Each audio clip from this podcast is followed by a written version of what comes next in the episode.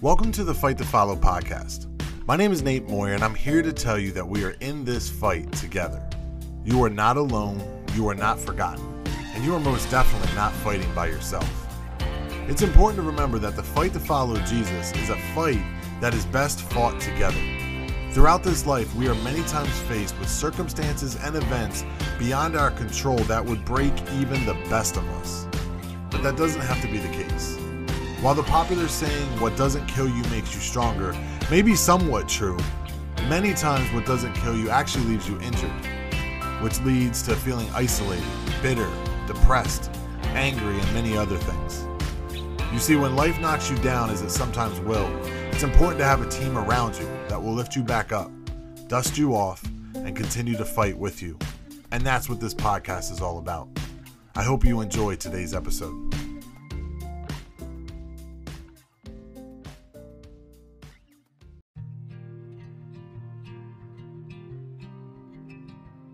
Well, first off, it's awesome to be back.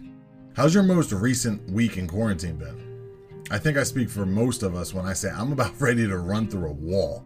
Never in my life have I lusted, I'm talking about lusted over the thought of simply going to Texas Roadhouse.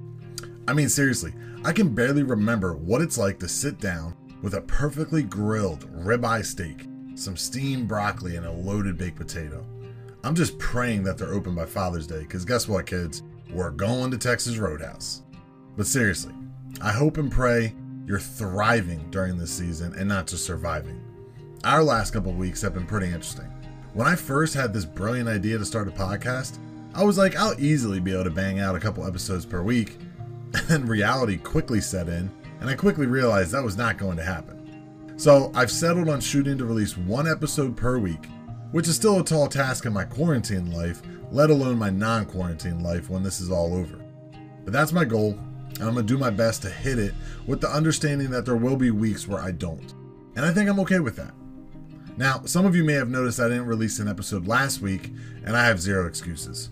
Well, actually, I have multiple excuses, but none of them are actually any good. We just got caught up in stuff like home renovation projects and making sure our kids are actually doing their schoolwork and not just watching YouTube videos, and you know, trying to find a new job and just trying to keep the overall sanity and peace in our home. Which leads me to our topic for today. Today's episode is called The Fight for Peace.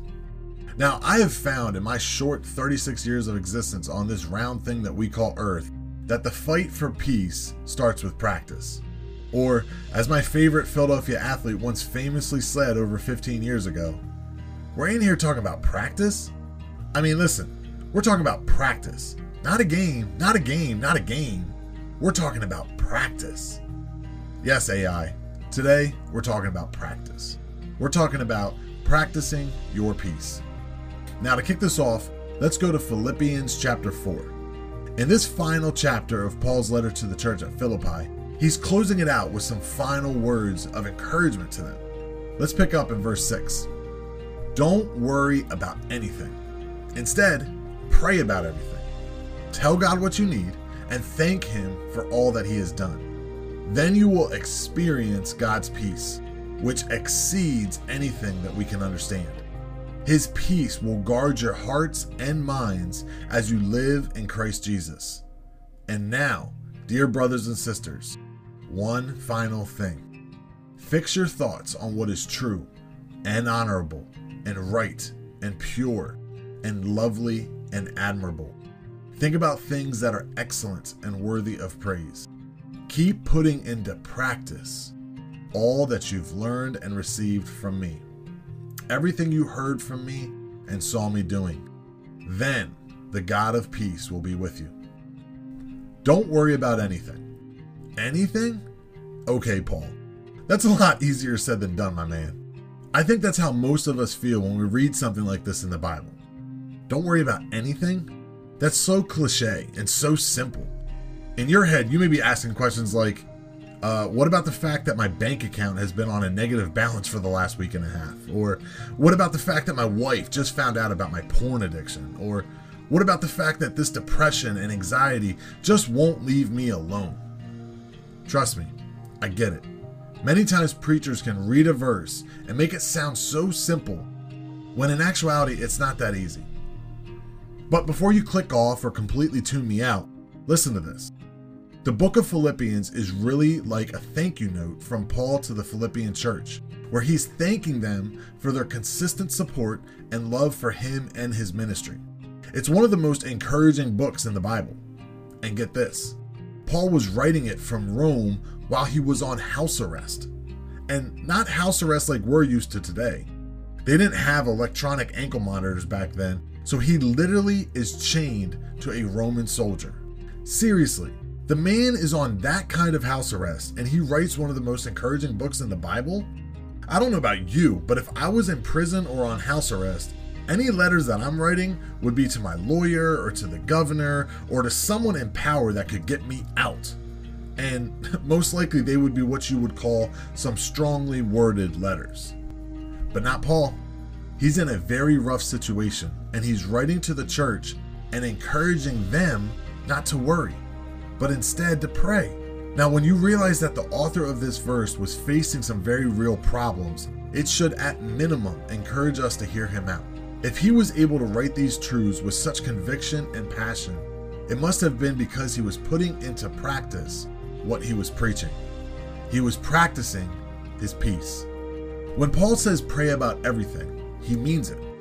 Many times we will, without hesitation, pray about the big stuff because most of the time we have no control over it anyways. So, as a last ditch effort, we figure that we might as well pray about it and see if God can fix it. You know, prayer becomes our last resort instead of our first response. Paul is reminding us that God wants to hear about everything, even the stuff that we seemingly have under control, even the so called little stuff in our lives. And let's be honest, most of the time when we don't bother to pray about the little stuff, it ends up turning into big stuff. Now, the word pray here is really combining three aspects of what we know to be prayer when Paul says pray about everything, what he's getting at is that instead of letting worry and anxiety run wild in our lives, we need to turn our focus to God through our adoration, our devotion, and our worship. When life is overwhelming us, we need to step back and just adore our God and how great He is. Taking the time to remind ourselves that our God is greater than any problem we may face on this earth is many times just the reminder that we need. When we choose to worship instead of worry, it changes everything. Our perspective is no longer on us and our issues, it's on God. Prayer redirects our focus onto what really matters. Then we simply tell God what we need. Other versions translate this as our petition or supplication. It's basically the earnest sharing of our needs and our problems. It comes from a sincere place and not just empty words spoken out of duty or arm twisting. Think of Jesus praying in the Garden of Gethsemane and literally sweating drops of blood while he did it. It's not a matter of fleshly energy, but actually spiritual intensity. And then lastly, Paul tells us to thank God for all that he has already done. A genuinely grateful heart is really hard to find in today's world. So many times we are quick to ask God, but we're slow to thank Him. I remember singing an old song in the church that I grew up in called Count Your Blessings. One of the lines that I'll never forget said, Count your blessings, name them one by one, and it may just surprise you what the Lord has done. When we take the time to reflect, we quickly remember how blessed we are and how God has truly taken care of us over and over again in the past so why would he abandon us now? Then in verse 7, Paul says, Then you will experience God's peace, which exceeds anything that we can understand. In other words, peace comes after we pray, not before. We need to act in faith so that we can experience God's peace. The beauty of this truth is that we can experience it without understanding it. That's really the essence of the gospel experiencing something that is too complex for us to fully understand. God's grace, His love, His forgiveness, and His peace are all too vast and complex for us simple minded human beings to fully understand. But you don't have to understand something to experience it. There are many things that I have experienced in my life that I didn't fully understand, and they have had a profound impact on me. One being the birth of my son. I witnessed that disgustingly messy yet somehow beautiful miracle in person, and trust me when I say it, I had no idea what in the world was happening. I can't fully understand how a child is born, but I can, without question, tell you that I've experienced it and it changed my life. It's the same way with God's peace. Once you've truly experienced it, nothing any critic can say or do can convince you otherwise. And in John 14 27, Jesus assures us that this peace is a peace that the things of this world cannot give you. That means it's a different kind of peace than the peace you get when your bills are paid or when you get the text from your daughter that her plane just landed and she's safely back at college, or when the test results come back negative from the doctor. This peace is greater than anything you've experienced before. The second half of that verse says that his peace will guard your hearts and minds as you live in Christ Jesus. In other words, peace becomes our protector. The verse doesn't say that all our problems go away. It says that this unexplainable peace guards our hearts and our minds.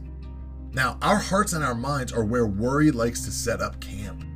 Our heart is the home to our feelings and our emotions, and if we're not careful, feelings of worry can overtake our heart. The same goes for our mind. Wrong thinking can allow worry to come in and consume our thought life to the point where that's all we dwell on. God's peace stands guard over your heart and mind the same way that Roman soldiers stood guard over Paul while he was on house arrest.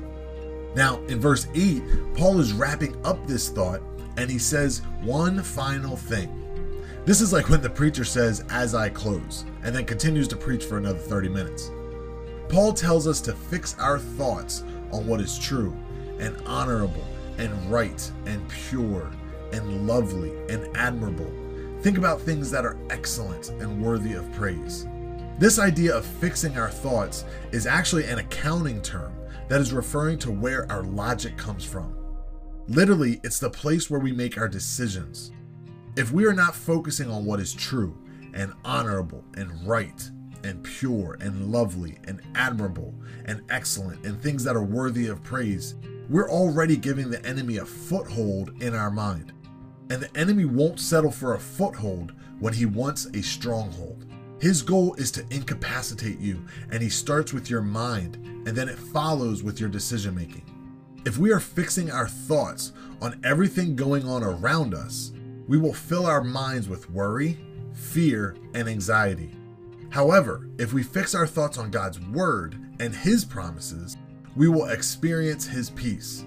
Isaiah 26 3 says it this way You will keep in perfect peace all who trust in you all whose thoughts are fixed on you.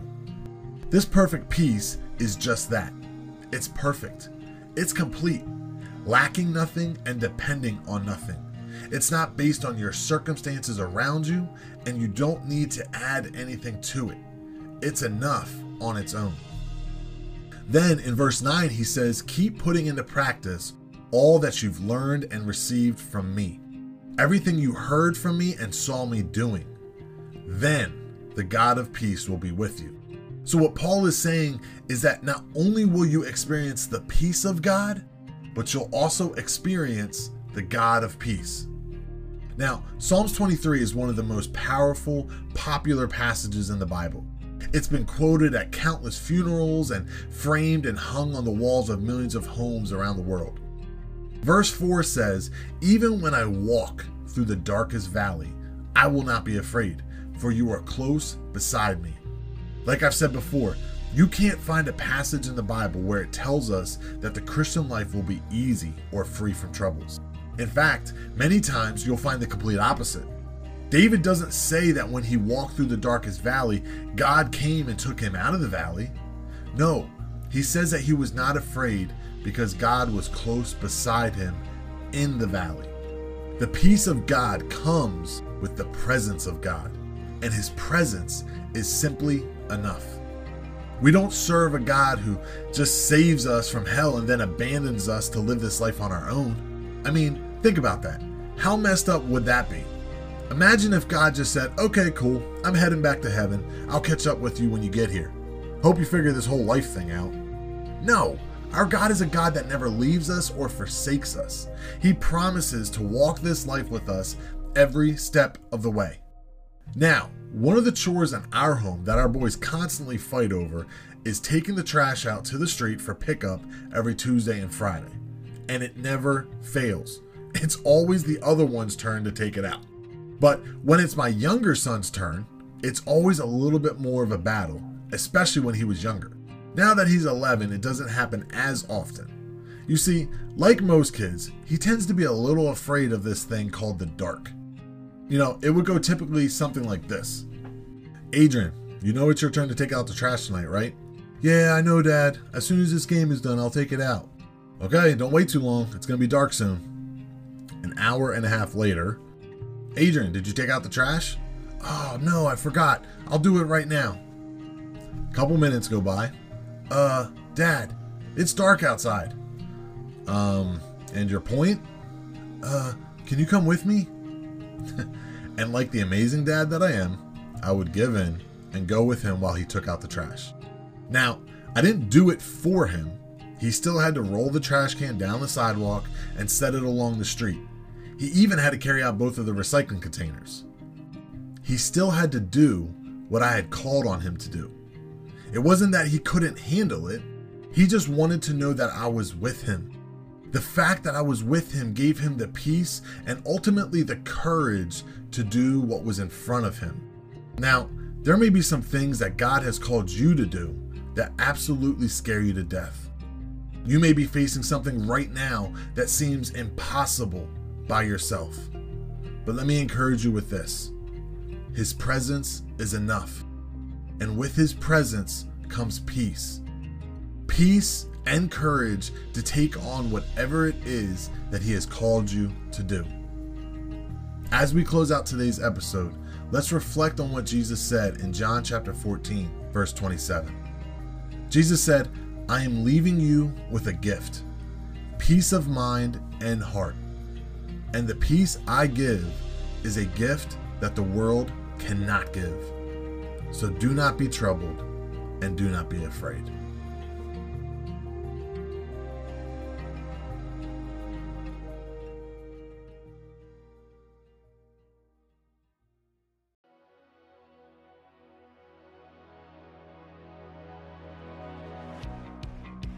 I hope that you've been blessed, encouraged, and maybe even challenged by this podcast. If you have, be sure to subscribe. And if you're feeling extra nice, go ahead, give us a quick review, and maybe even show us some love on social media. We would love to have even more people join in on the fight to follow. Right now, we currently can be found on Apple Podcasts, Spotify, and Google Podcasts, along with a few other platforms as well. And lastly, I would like to ask that you continue to support us by simply praying for us. Pray that God would open up doors of opportunity and that we would be obedient and full of faith to follow Him. Thank you for listening.